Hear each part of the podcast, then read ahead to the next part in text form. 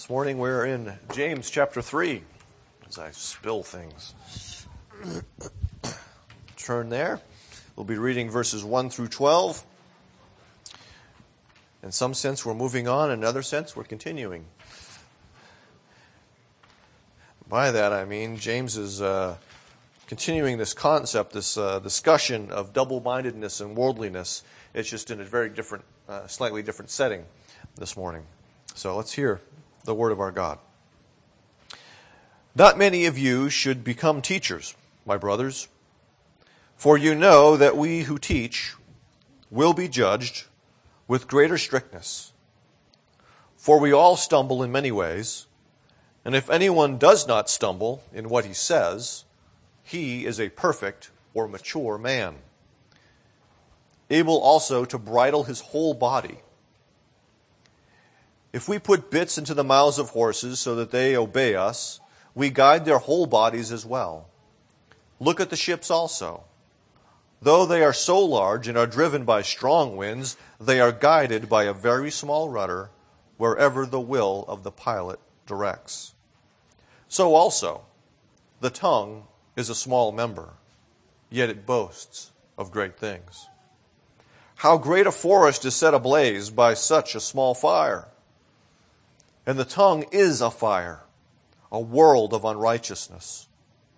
The tongue is set among our members, staining the whole body, setting on fire the entire course of life, and set on fire by hell.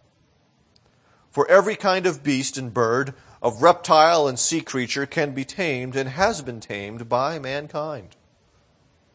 But no human being can tame the tongue.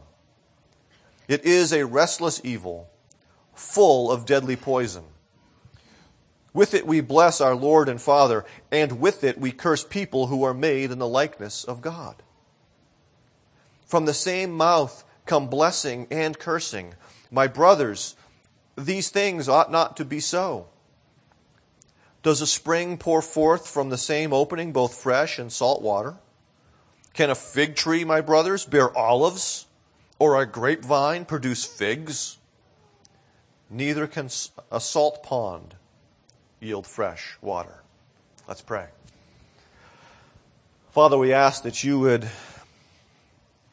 illumine the scriptures by your Spirit so that we, your people, might understand that which we read and that which we hear. By understanding that we might trust you and your Son more fully.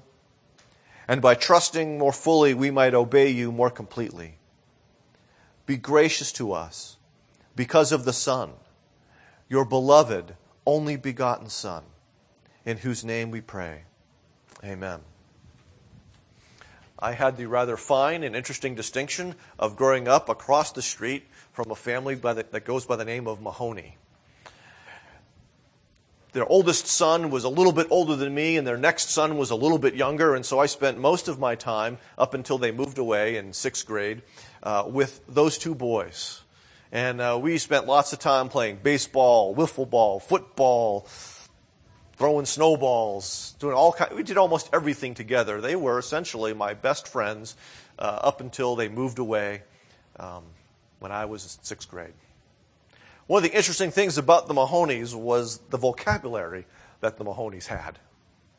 It was not PG-13, brothers and sisters. Apparently, you can say up to 3 F-bombs and still maintain the PG-13 rating. In a given day, they would exceed that by far. And so I grew up listening to this all the time. And so it was interesting in that I developed basically two vocabularies. I had my with the Mahoney vocabulary, and I had my with my own family vocabulary, because my family didn't speak like that. I think we do the same thing in some ways. At least before we came to Christ, many of us learned one vocabulary. We learned not just a vocabulary, but we learned how to speak in certain ways. But that's very different from how our tongues are to be used in the kingdom. And that is part of what James is really getting at this morning. The context is that there are four areas of worldliness and double-mindedness that he had talked about earlier. And now he's getting into he's getting back to that idea of speech, what we do with our tongues. The big idea, however, is that Jesus changes how we speak through the gospel. It starts with the premise that sinful speech splits the community of faith.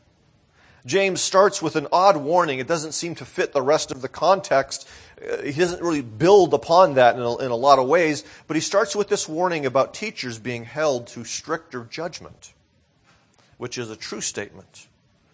What's interesting here is that James includes himself in that very same thing. He's not talking about other teachers, but he is exempt. He recognizes that the stricter judgment will falls upon him. Part of how this connects is the idea that teachers, because of the very nature of what we do, we speak. We will be held accountable for even the smallest words we say. Stricter judgment, precisely because of the role that we place in the community of faith. Okay? But why are we to worry about this? He makes a blanket statement. We all stumble in many ways. Now, I mentioned this last week in the idea that James is not talking about the idea that our works must be perfect, that our obedience must be perfect, because here he lays out the present tense reality that we all stumble in many ways. We all are tripped up. We all go astray in a number of ways, particularly when it comes to the idea of speech. What we say to other people. And in today's era, what we type, what we Twitter, what we Facebook, what we blog, what we email. Okay? It's the same sort of thing that goes on. So everything I say there, everything I say about speech also applies in that region as well. A variety of ways. Think about that for a moment. What are the number of ways in which we can sin with our speech? I gave the easy example of my neighbors across the street. We can easily sin in that way, and saying words that probably ought not to be said. But more importantly, there are things like deceit. Whether it's a politician trying to avoid the consequences of his actions through deceit, or any one of us trying to do the same thing. Whether it's that or slander. How many blogs slander other people, bringing up false charges, making up things about people? Gossip.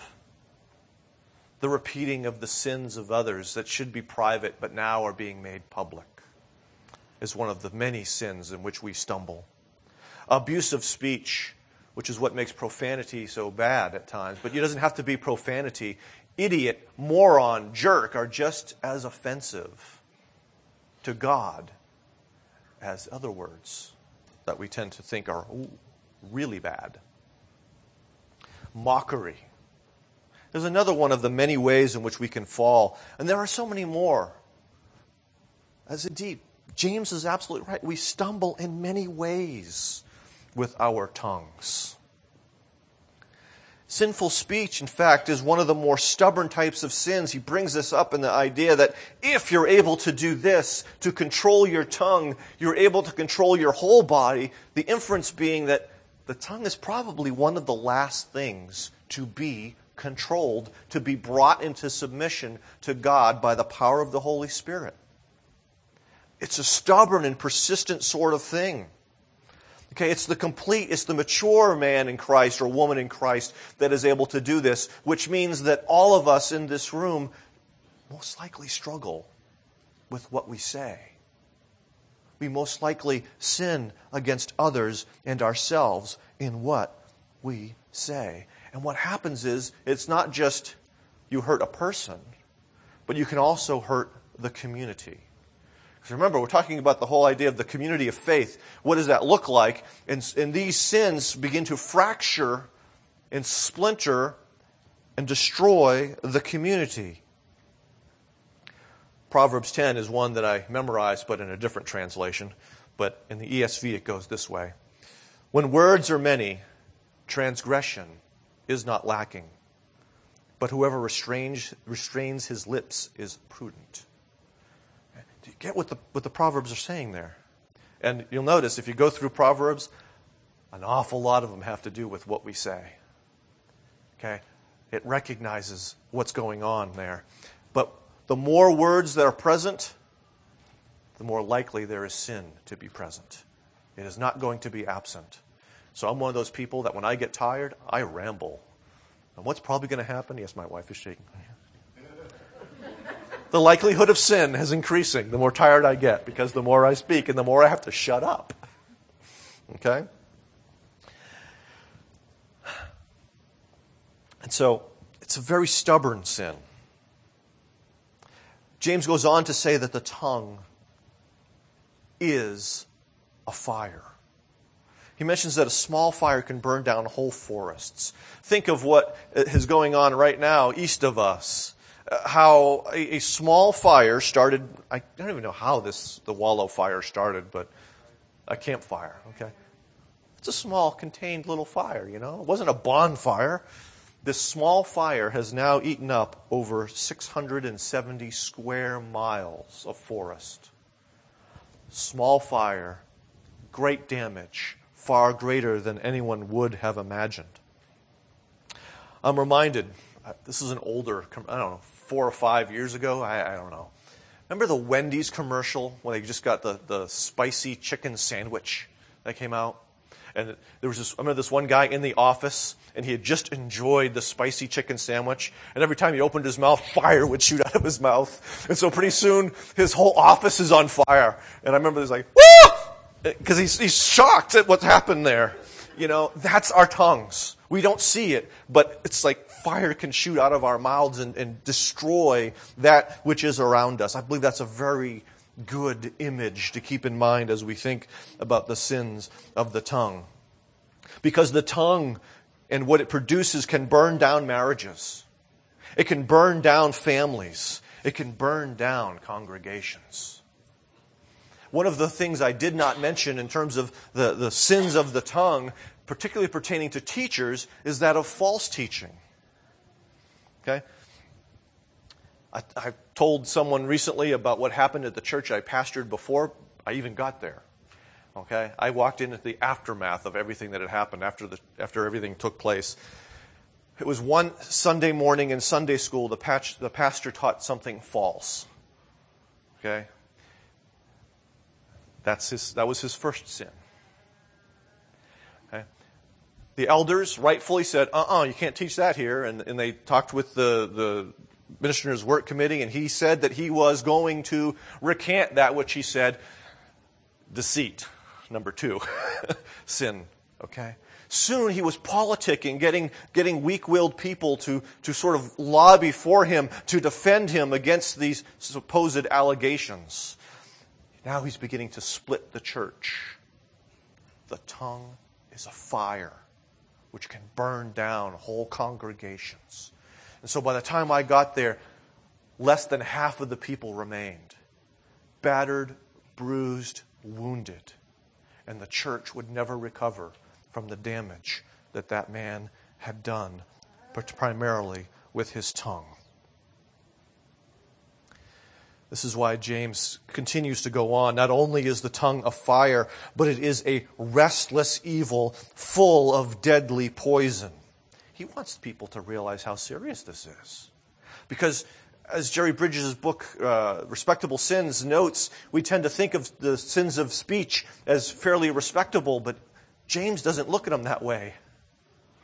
A restless evil, that word restless is the same one we saw in chapter 1 with the double-minded man. It points to this double-mindedness that takes place. Okay? But he's also talking about death.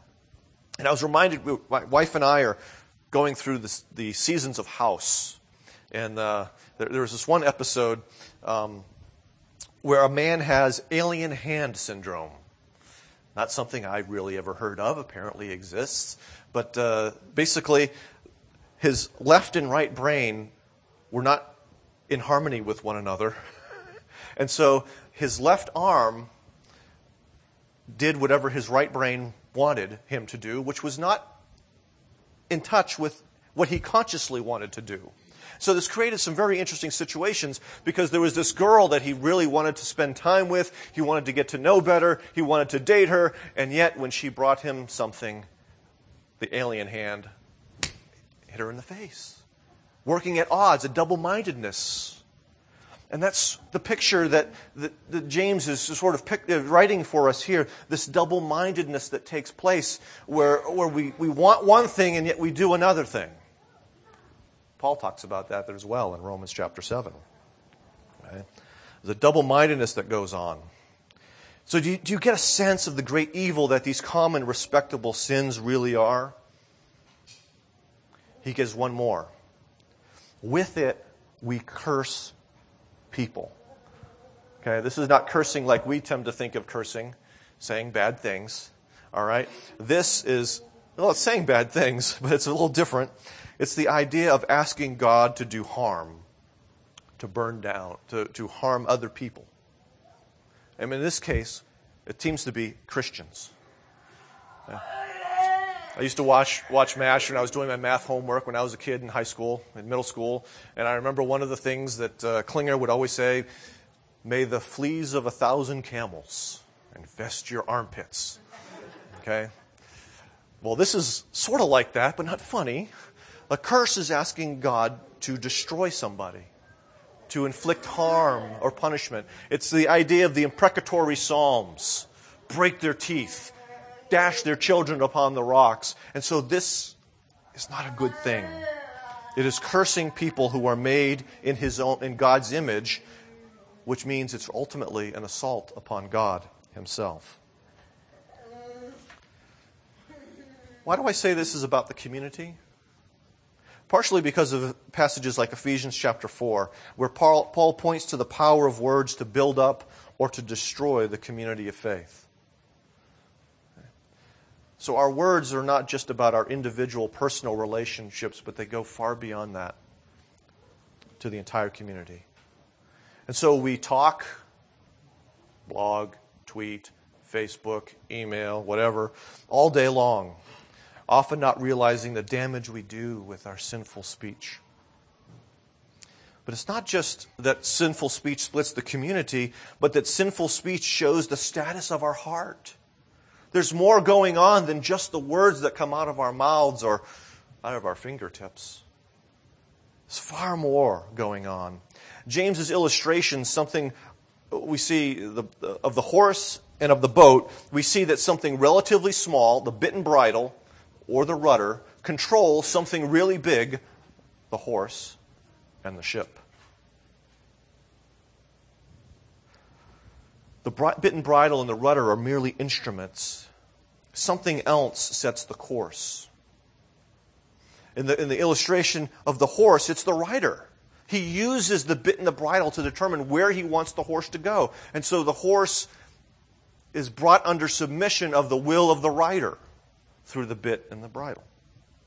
In the illustration of the ship, even though the wind is gusty and powerful, the ship goes through the rudder based on where the will of the pilot is. You're probably going, in some ways, why is he bringing that up? He doesn't really kind of complete it, but he's building upon the words of Jesus that we read, that Dick read for us in chapters 12 and 15, that really the heart controls the tongue. And that the words that come out of our mouths are really just the overflow of what is actually in our hearts. Okay? The sin in our hearts finds expression through our lies, through our gossip, through our mockery, through our deceit, and more. Last night we were at a birthday party. As I mentioned at the beginning of the worship service, and one of the things the kids had were squirt guns. Okay? And the only thing that comes out of a squirt gun is what's in a squirt gun.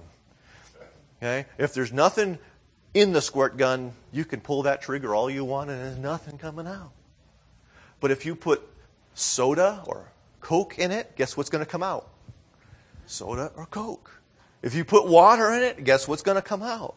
Water. The only thing that comes out of your mouth is what's already in your heart. We have to reckon with this. in numerous ways. In our heart, we find pride. We find self-righteousness. We find hatred. We find desire for control. And those things spill out in what we say.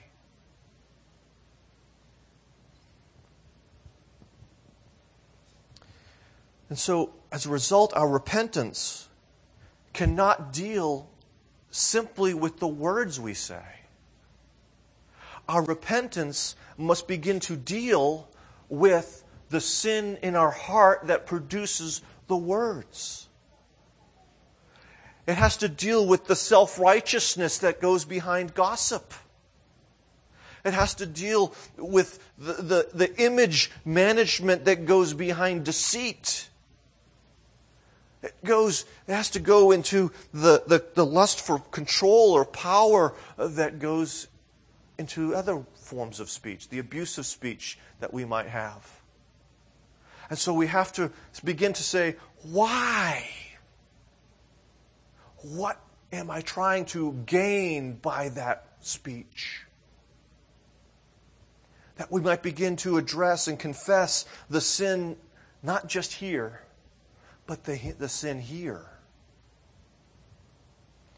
So that the gospel is at work, not just here, but here. Because what happens here with the tongue will never change until the heart is changed. There will be ultimately no change in the sinful speech you have until there is change in the heart. And the only way there will be change in the heart is initially if you are repenting of the sins that in the heart that produce the sins of your speech. And so we need pardoning grace for both the sins of the tongue and the heart. We need Christ's work for us to be applied in pardoning grace as we confess those sins, because He is faithful and just to forgive us and purify us from all unrighteousness. And so we have to bring both of those sins, or maybe there are more than that, but we need to bring those sins from the tongue and the heart to the foot of the cross and lay them before Jesus. It's like weeding. There's more weeds in other parts of the country than Arizona. So for those of you who've lived here most of your lives, this may not make a whole lot of sense. But I grew up dandelions. Okay? They look kind of pretty for a little while, don't they? But they're actually a big annoyance. But if you were to just come along with clippers and clip off that dandelion, what would happen?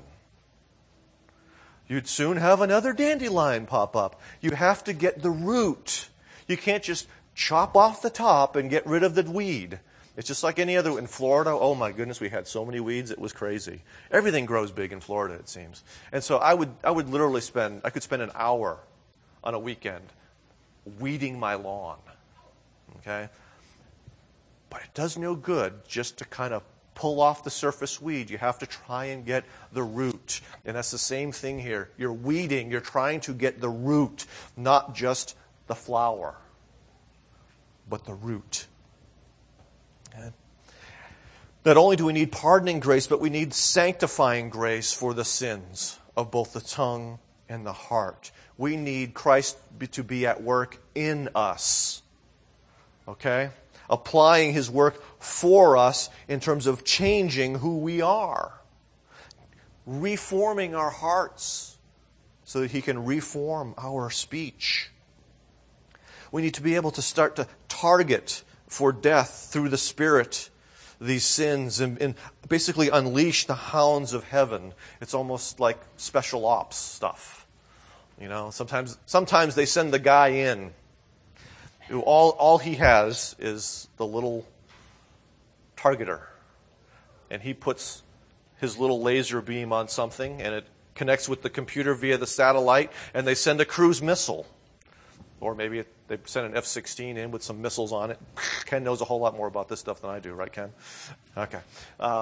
Sometimes it's that way. Sometimes it's like sometimes you see in movies. Because of the satellite technology, they can see what's going on the ground, and they're able to control what's going on the ground through communications. There he is, to the left, around the corner. Okay? That's what we need to do through prayer. Father, there it is. I see, there it is. You know it is there.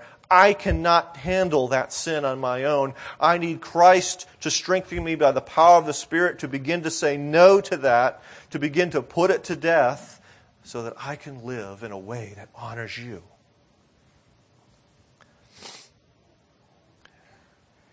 That's part of what I think the psalmist is saying in Psalm 19. Let the words of my mouth and the meditation of my heart be acceptable in your sight, O Lord, my rock and my redeemer. He knows he needs grace so that they will be acceptable to God. And so sinful speech is just a symptom of the sin that remains in the heart. Both must go. Which brings us to the last part of this, to speak according to gospel realities. Okay? Because each of us in this room, if we have professed faith in Christ, okay, it means that we have been regenerated, which means that the process of renovation, the renovation of our hearts has begun. Okay? We're united with Christ. The Word has been implanted into us.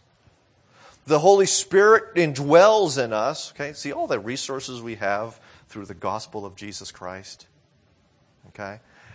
We need to begin to speak in light of those resources and realities, instead of speaking in light of our flesh, our sinful nature. Our speech is so sinful partially because it denies these gospel realities even while it praises Him.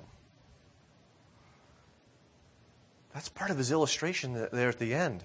You know, have you ever seen Topher? Has your grapevine produced a fig yet? Why not? So? Right. It's not supposed to produce figs. And one of the houses we looked at when we were house hunting, you know, they had a fig tree, and I didn't notice any grapes on it.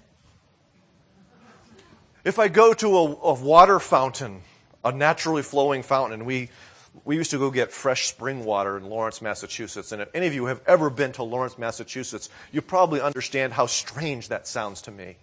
Fresh water in Lawrence, Mass. Doesn't make sense. But to go to one spring, it's not like I'll turn the spigot on for salt water this time. You know, and then, no, I need a little bit of fresh water. Only one kind of water comes out. It's either fresh or it's salty. That's it. Okay? And so he says it shouldn't be that our speech is double-minded, as if it flows from two different sources. Okay? That's the point of his illustrations there. And so as we deepen in our understanding, in our application of the gospel, what happens is that God begins to change our speech because He has been changing our hearts. It is the mature Christian I mentioned who is able to bridle the whole body, including the tongue.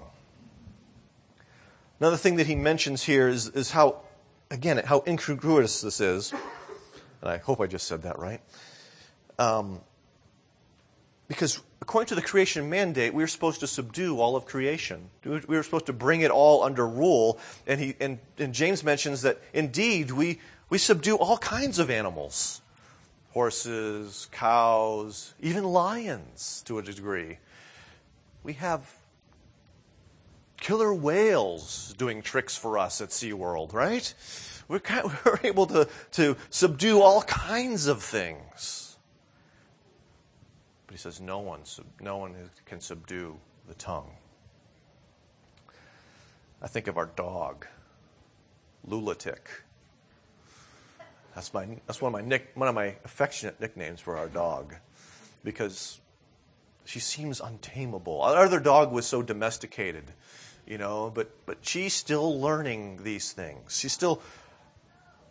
She's good with people. It's with other dogs that the problem exists, and we're working on that. And so we're trying to tame the dog, and so it is that by grace we begin to tame our tongues.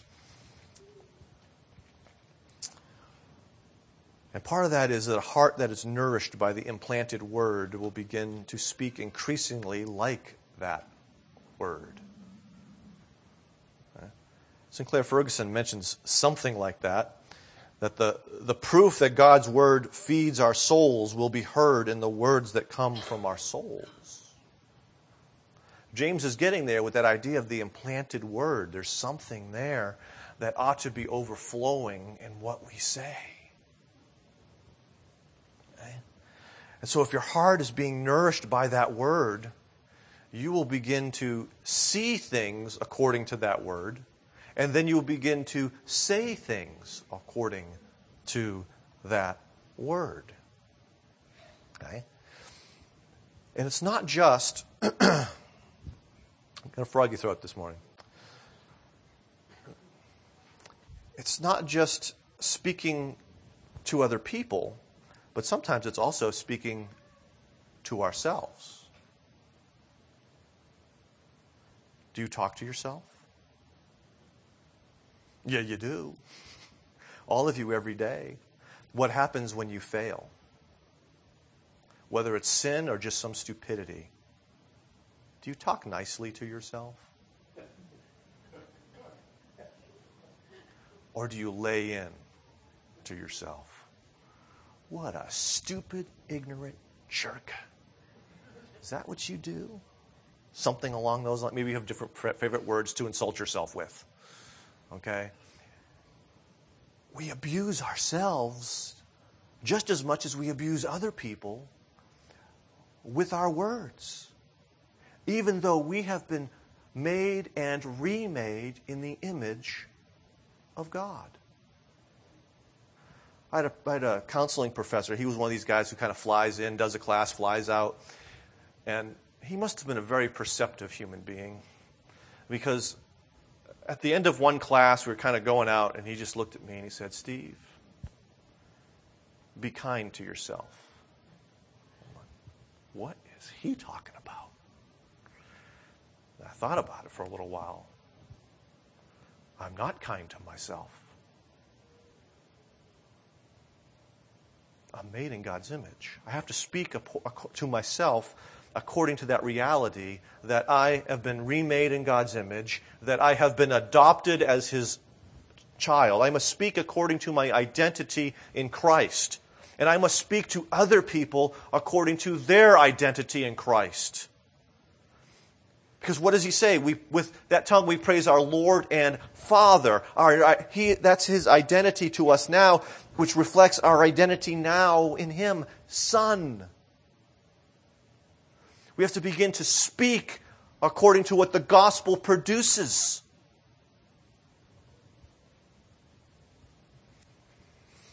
Speak according to their identity. What does this look like? It means that the self-righteous condemnation that comes out of our mouths becomes replaced with life-giving rebuke. So instead of gossiping about people, we're talking to them about their sin, but we're not condemning them for their sin. We're pointing them to Jesus. That's very different than just bringing them up to destroy them before others, or just launching into them. Our self-protective lies become honest confession.